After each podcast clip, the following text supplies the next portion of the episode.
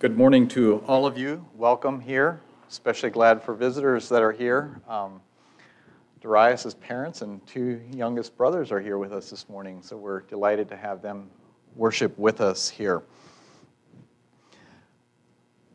I'm going to be doing something a little bit different again this morning, and once again, I am taking a detour from 1 Corinthians.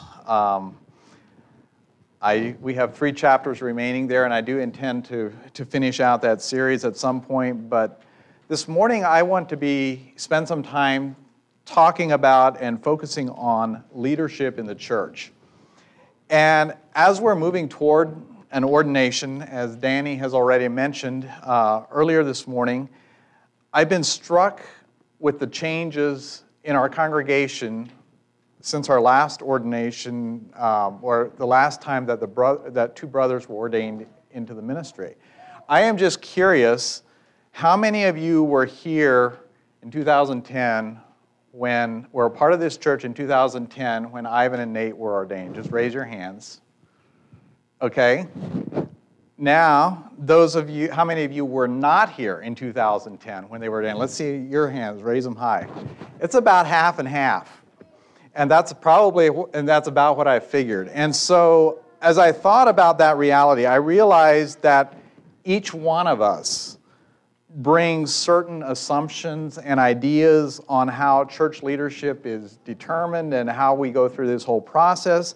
And there's no one correct way of doing so, but there's certainly a variation of approaches. And so given the diversity of backgrounds and experiences prior to coming to this congregation, I want to take some time this morning just to walk through and give some explanation of what you can expect over the next 2 months. And I'm hoping that the purpose of this message is to bring some clarity and hopefully to the process, and then just to minimize, surprises and or frustrations that may come along the way. And so a rather different message this morning, but I believe it's an important one for us to think about.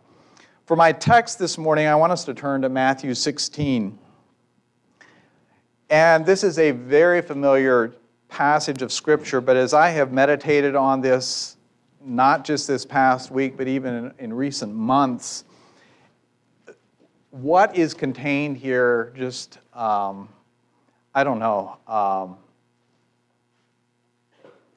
causes me to wonder and stand in awe of what we have been given and what we have. And it is Peter's confession about Jesus. It's in verses 13 through 20. And I am going to read that this morning from the English Standard Version. Starting in verse 13. Now when Jesus came into the district of Caesarea Philippi, he asked his disciples, "Who do people say that the Son of Man is?" And they said, "Some say John the Baptist, others say Elijah, and others Jeremiah or one of the prophets." He said to them, "But who do you say that I am?" And notice he's asking the disciples. Peter is the one that responds, but he's asking the disciples, "Who do you say that I am?" Simon Peter replied, and I think that we can assume that he was replying largely on behalf of the entire group, "You are the Christ, the Son of the living God." And Jesus answered him, "Blessed are you, Simon Barjona, for flesh and blood has not revealed this to you, but my Father who is in heaven. And I tell you, you are Peter, and on this rock I will build my church, and the gates of hell shall not prevail against it.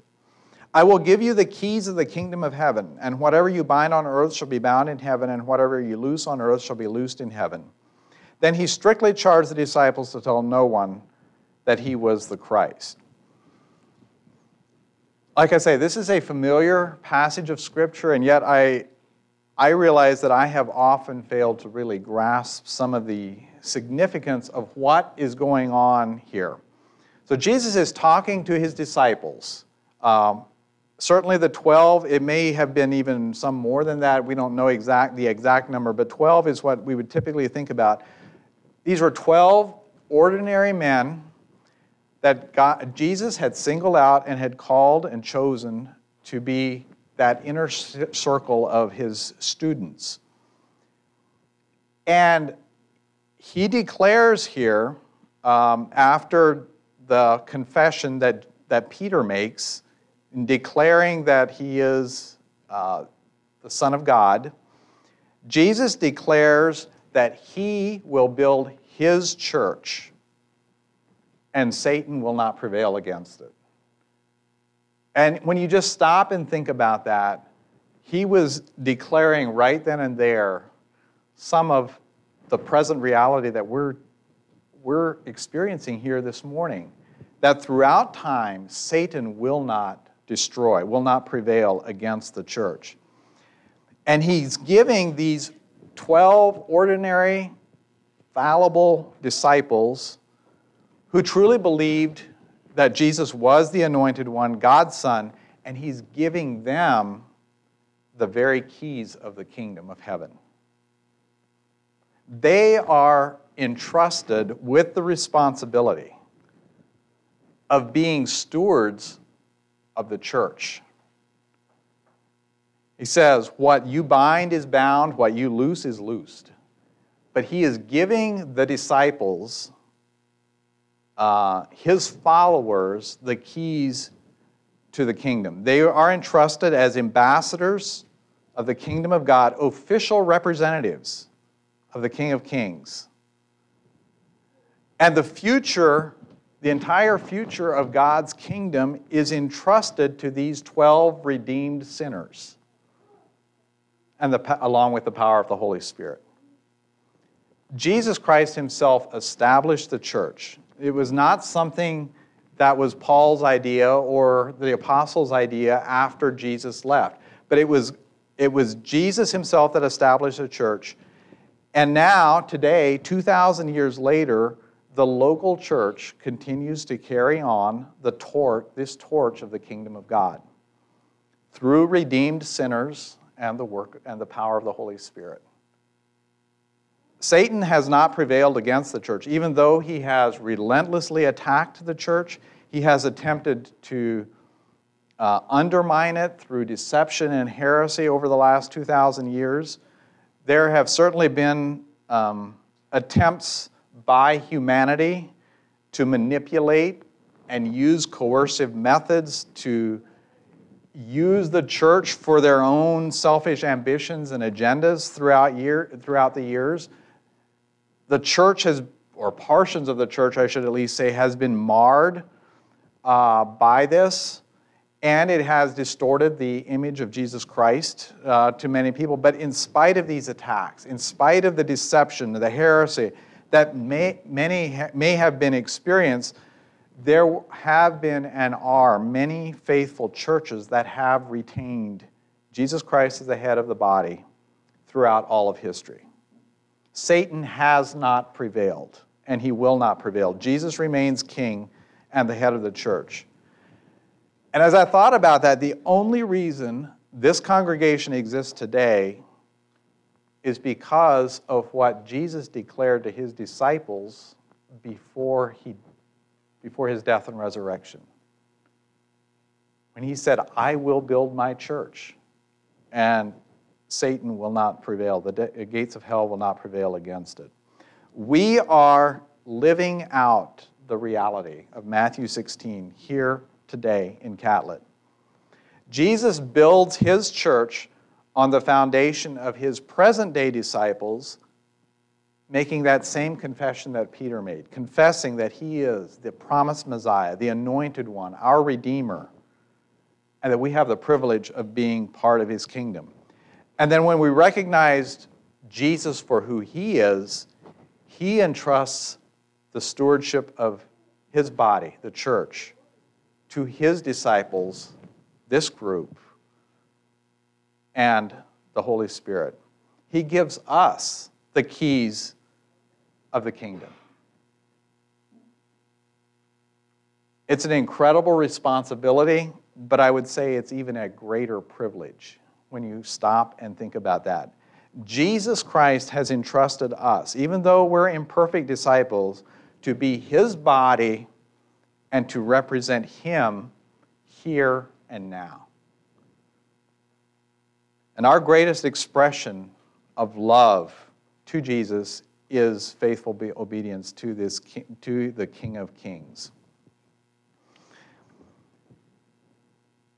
That is part of what has been going through my mind just in recent weeks as I even think about the church, the ordination, and so forth. But then just bringing this down a little bit more as we start thinking about what this means as far as the ordination. We are the body of Christ. And I have mentioned this multiple times, especially since preaching through 1 Corinthians 12. But verse 27 there says, "Now you are the body of Christ and individually members of it." We are the body of Christ. It's not that we are like the body of Christ. We are the body of Christ. This church, the church in which we're members, is the very body of Christ.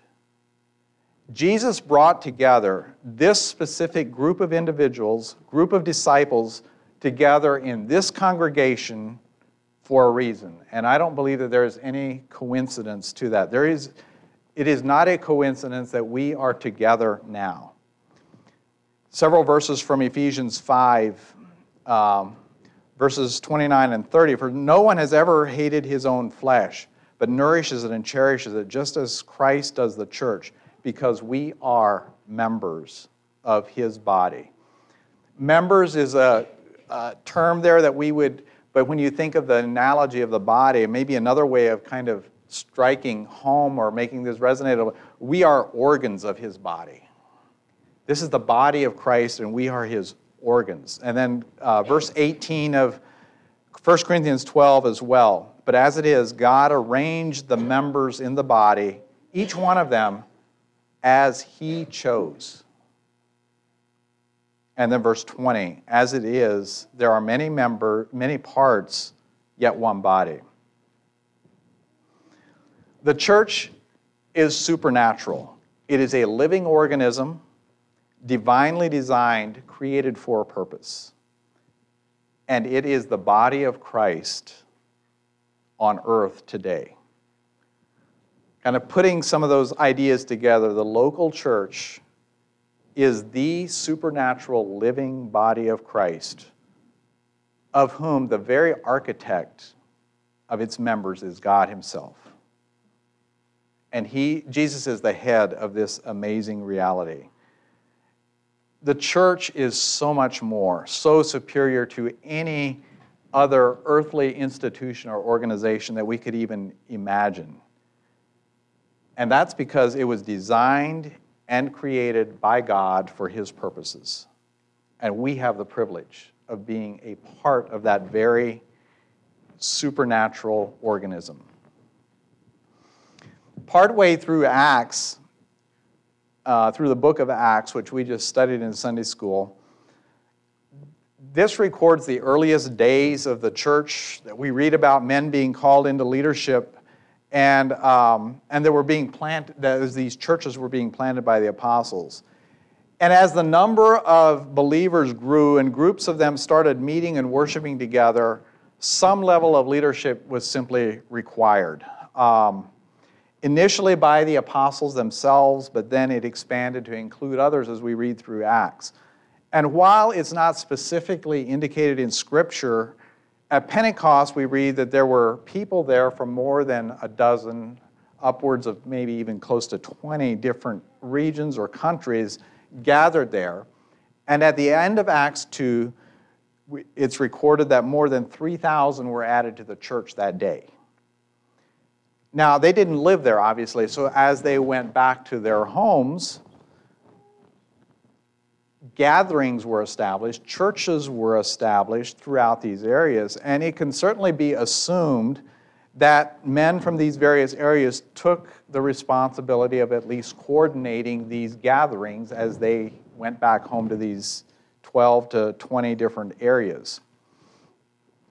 In Acts 6, the disciples of the church in Jerusalem decided it was time to appoint or ordain 7 men to serve tables in order to devote, so that the apostles could devote more of their time to prayer and the ministry of the word. I'll read the first four verses there of Acts 6. Now, in these days, when the disciples were increasing in number, and so there again an indication that the church was growing, a complaint by the Hellenists rose against the Hebrews because the widows were being neglected in the daily distribution. And the 12 summoned the full number of the disciples and said, "It is not right that we should give up preaching the word of God to serve tables. Therefore, brothers, pick out from among you 7 men of good repute, full of the Spirit and of wisdom, and we will appoint them to this duty. But we will devote ourselves to prayer and the ministry of the word." Now, this passage is often referenced in relation to the work of a deacon. And while the word deacon is not actually used in this passage, the root word for deacon is used in the word that is translated serve, or to serve the tables. And so there we have an example of additional men being needed and men being appointed to serve for the needs of the church. Then in Acts 14 and Acts 20, we see a bit more explicit references to church leaders being appointed or called on during Paul's missionary journeys. And the one thing that I note in this is the plural aspect, the plural that is used here as we read this. Verse 23 of Acts 14, it says, "And when they had appointed elders," plural, "for them in every church, with prayer and fasting, they committed them to the Lord of whom they had believed." And then over in Acts 20, verse 17, it mentions again, this is in Ephesus, "Now from Miletus he sent to Ephesus and called the elders of the church to come to him." Again, plural, elders. And then jumping down to verse 28 just gives a little bit more instruction there. "Pay careful attention to yourselves and to all of the flock, in which the Holy Spirit has made you overseers," again, plural, "to care for the church of God, which he obtained with his own blood." And from this and other passages, I think it's clear from Scripture that there are two distinct roles, leadership roles, identified in the New Testament. And that is that of elder or overseer or pastor and deacon. But there's these two roles. And we see that in several other places as well, and I'll just mention a couple of these. You find the word bishop in the King James translation, but other times, the same word that's translated bishop in the King James is translated elder or overseer in other places in the New Testament. Philippians 1, verse 1, is an example of these two offices. "Paul and Timothy, servants of Christ Jesus, to all the saints of Jesus Christ who are at Philippi, with the overseers and deacons." And so there's an example of the two offices being specified. And then we also get a feel for how these words for these different offices were used interchangeably in some of the epistles. In 1 Peter 1:1, it talks about Paul, an apostle, to those that are elect exiles in the dispersion in Pontus, Galatia, Cappadocia, Asia, and Bithynia. So he's writing to this group of churches, if you will. And then he continues in chapter 5, verses 1 and 2 of 1 Peter. He says, "So I exhort the elders among you, as a fellow elder and a witness of the sufferings of Christ, as well as a partaker in the glory that is going to be revealed, shepherd the flock of God that is among you, exercising oversight, not under compulsion, but willingly, as God would have you to, for not for shameful gain, but eagerly." And then in Titus 1, verses 5 through 9, again, here he's bringing out some of this, the differences as well as the plurality and the two offices, or the offices are a bit more, he doesn't mention the two offices here, but the one office is mentioned here. In the King James, you would see bishop and elders used in this same, but it's quite obvious they're talking about the same people. This is why I left you in Crete, so that you might put what remained into order and appoint elders in every town, plural. If anyone's above reproach, the husband and wife, the children of believers are not, and not open to the charge of a debauchery or insubordination, for an overseer or a bishop in King James Version, as God's steward, must be above reproach. He must not be arrogant or quick-tempered or drunkard or violent or greedy or for gain, but hospitable, lover of good, self-controlled, upright, holy, and disciplined.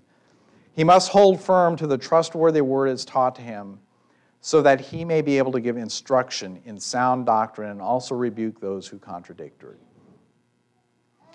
So this just kind of establishes that church leadership is established early on in church history. It's something that is necessary for churches to function the way that God designed them. But also, as we've seen from sermons I've been preaching through 1 Corinthians, that churches, like the people in them, are far from perfect and don't always operate the way that God intended. That includes us, and we need to remain humble and truly submit to Jesus Christ, our head. That includes all of us, because Jesus can best work in and through repentant disciples that acknowledge and recognize that they aren't perfect and they may make mistakes, and be willing to acknowledge those mistakes. Just several observations from these passages, which I also provides context and explanation for why we approach church leadership the way that we do. So pastors and deacons were appointed in every church. This indicates these men were already members of that congregation. They were active, they were known by that church family. These were not seminary-educated graduates applying for jobs in churches that they don't even know the people there. And so that's the one observation that I make. And then the other thing, which I've alluded to, is the idea of plural ministry teams. When they appoint elders, plural, in every church, that I believe there is much value in working together in a plural ministry. I believe that Scripture clearly calls for pastoral oversight of the local church through servant leadership by a plurality of qualified pastors and deacons. Now I'm going to delve into just a few more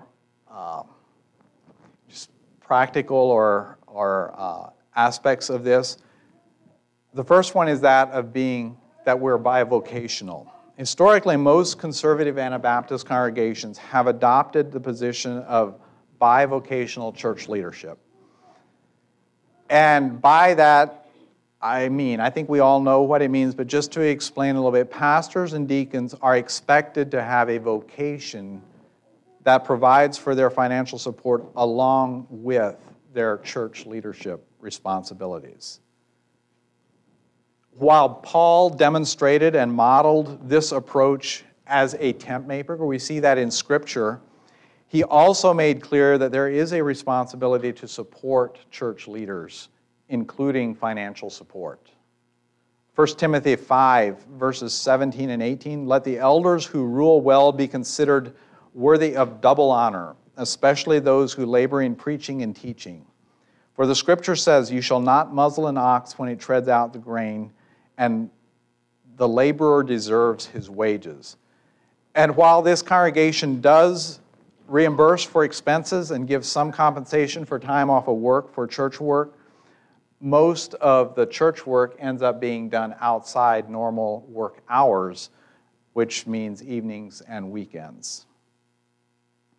With a bivocational approach, it should be quite obvious that any one man will be significantly limited in how much time he can give to the work of the church, if you're doing that apart from a full-time job.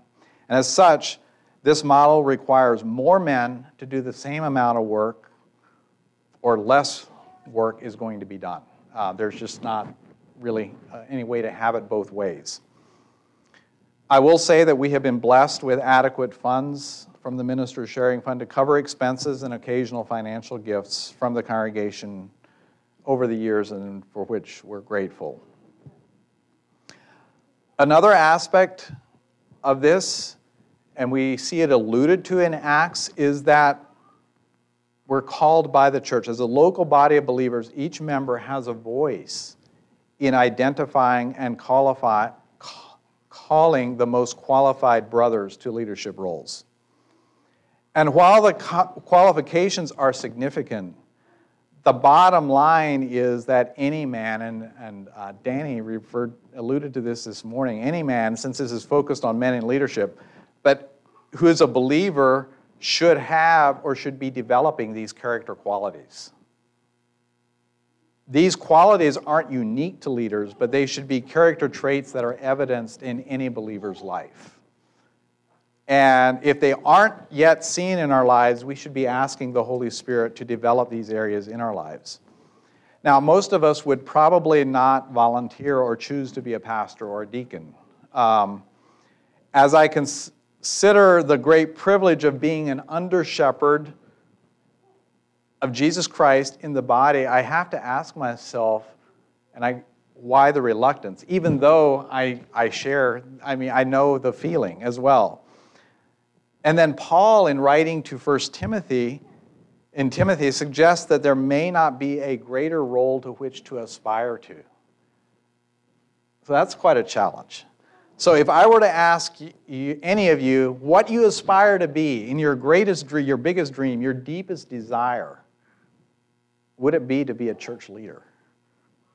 You know, I don't know that it would be. And I'm not sure that we need to, but Paul does write in 1 Timothy 3, verse 1, this is a saying that is trustworthy. If anyone aspires to the office of an overseer, he desires a noble task.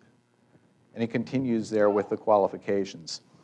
I am not saying that every man should want to be a church leader. I am not saying that, but it does seem more men should see this as an opportunity to serve Christ and look for ways to willingly come alongside current leaders and offer help as needed. And as I read this, as I think about this, I believe it is truly biblical to aspire to be the kind of person Jesus could use in church leadership in your local church. That is something we should all aspire to, is that am I the kind of person that Jesus could use if he called me? I would suggest, that it's not biblical to think otherwise and simply neglect these character qualities that are the qualifications given. The call by the church into leadership requires a long-term commitment.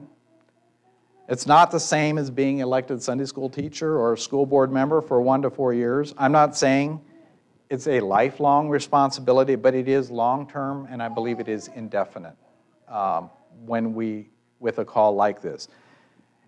And it's not unlike membership.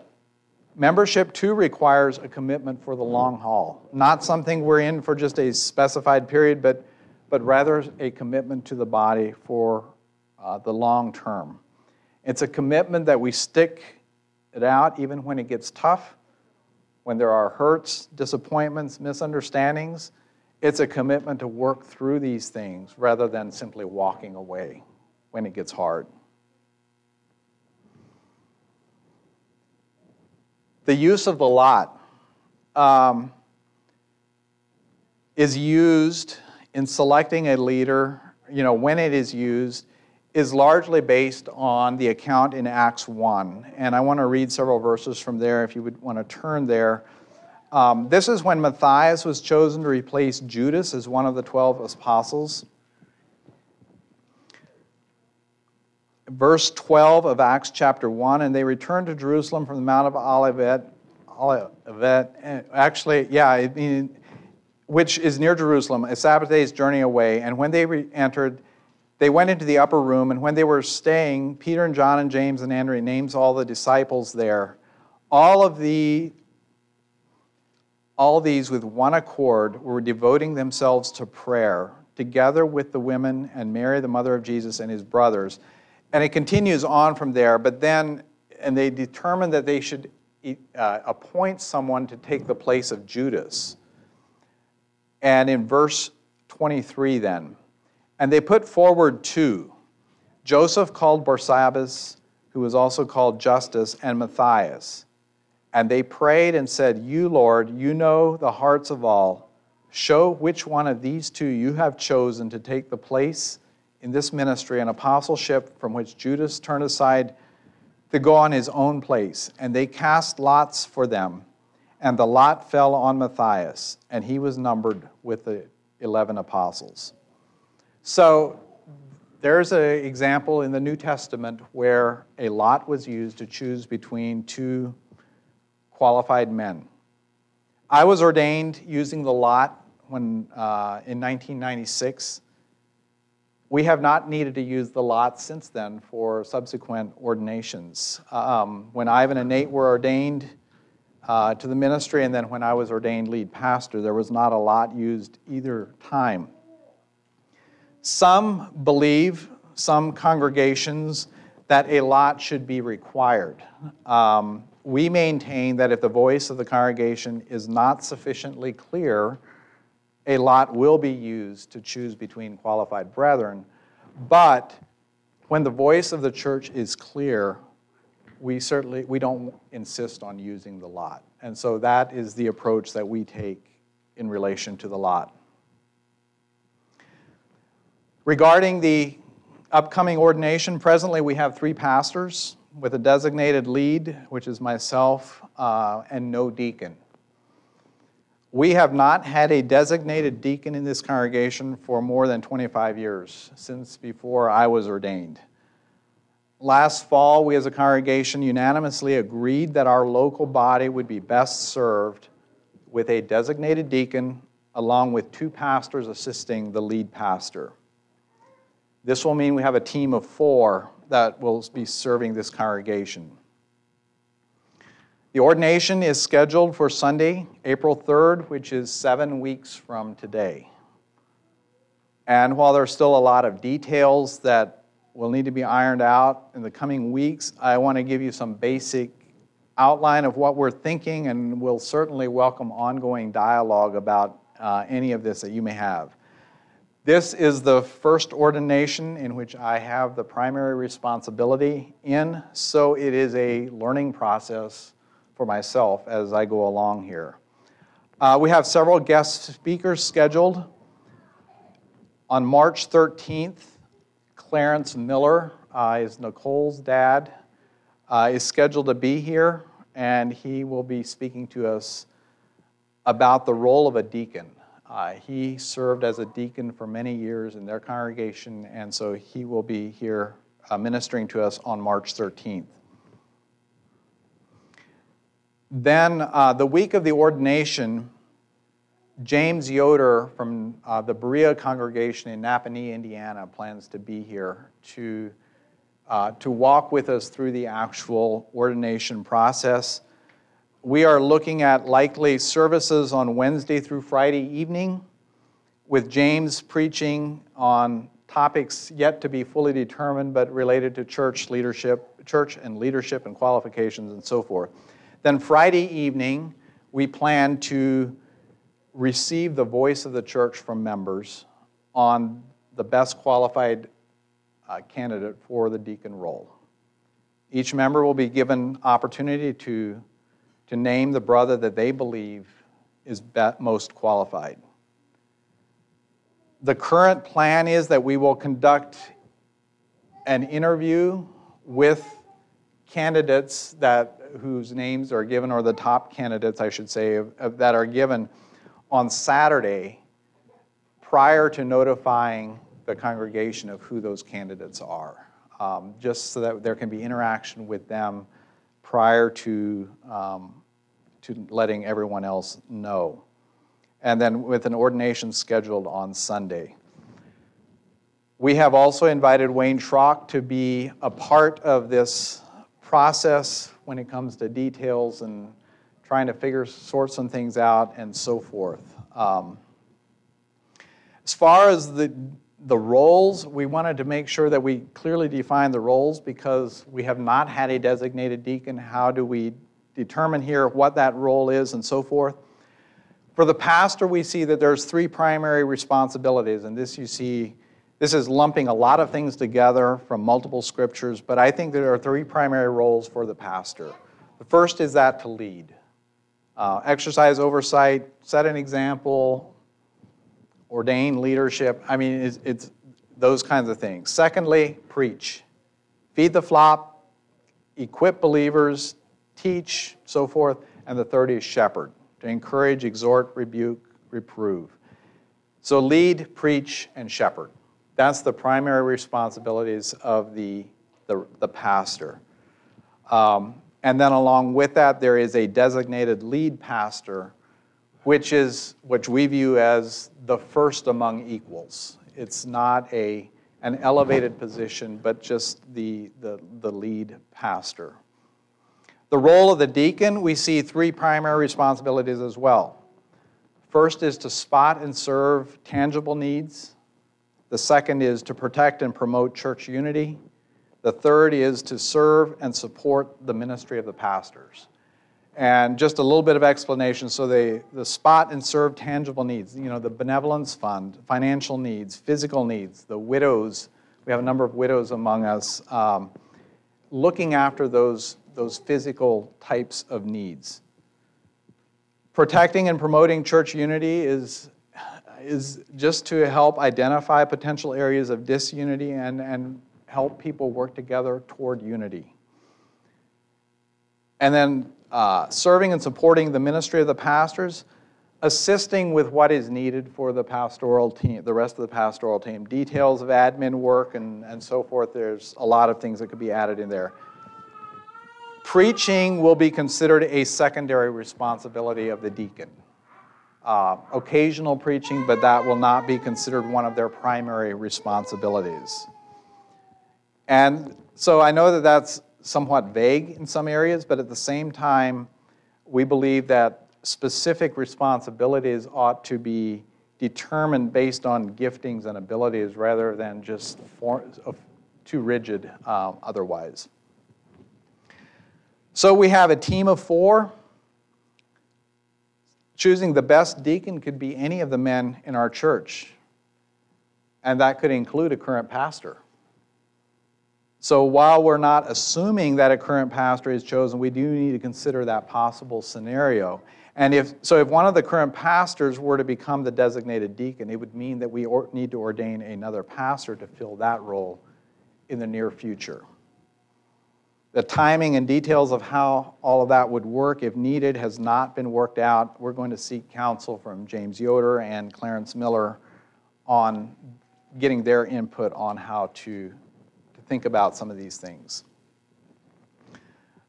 We're simply mentioning some of this to you to give you a fuller context as you pray about and think about who might be the next deacon. So what should you or what should we be doing over the next 7 weeks? I think the number one thing any of you can do, all of us can do, is pray. Make this ordination and the future leadership of this church a matter of focused prayer. It will have a significant impact on the future of our congregation as well as on our pastoral team. For some time now, we've been encouraging that one day a month be set aside for fasting and prayer for the church. I invite you to join me in a day of fasting and prayer every Tuesday between now and the ordination, to seek God's will, to pray for wisdom through the voice of the church, to pray for wisdom for the pastors in leading the process, and also for the one who will be called into that role. Certainly, if there are questions or concerns about this process, or if there's things that are confusing or don't make sense, don't hesitate to talk to one of us about it. We want to be able to dialogue about this and make sure that there's not things that are assumed or misunderstood that lead to frustration through this process. So in conclusion, isn't it exciting that we are carrying on the work that Jesus delegated to his 12 disciples more than 2,000 years ago? Appointing leaders to carry on the work of the church that's been going on since Pentecost. We have the privilege of following that pattern as a group here within the next several weeks. Without taking it lightly, let's approach this ordination with full confidence that the Holy Spirit and Jesus, our head, is going to reveal the right person through this group of believers for this church here and now. But let's make it a matter of focused prayer. Jesus said, I will build my church, and let's join him in building this congregation here and now. Let's stand together for closing prayer.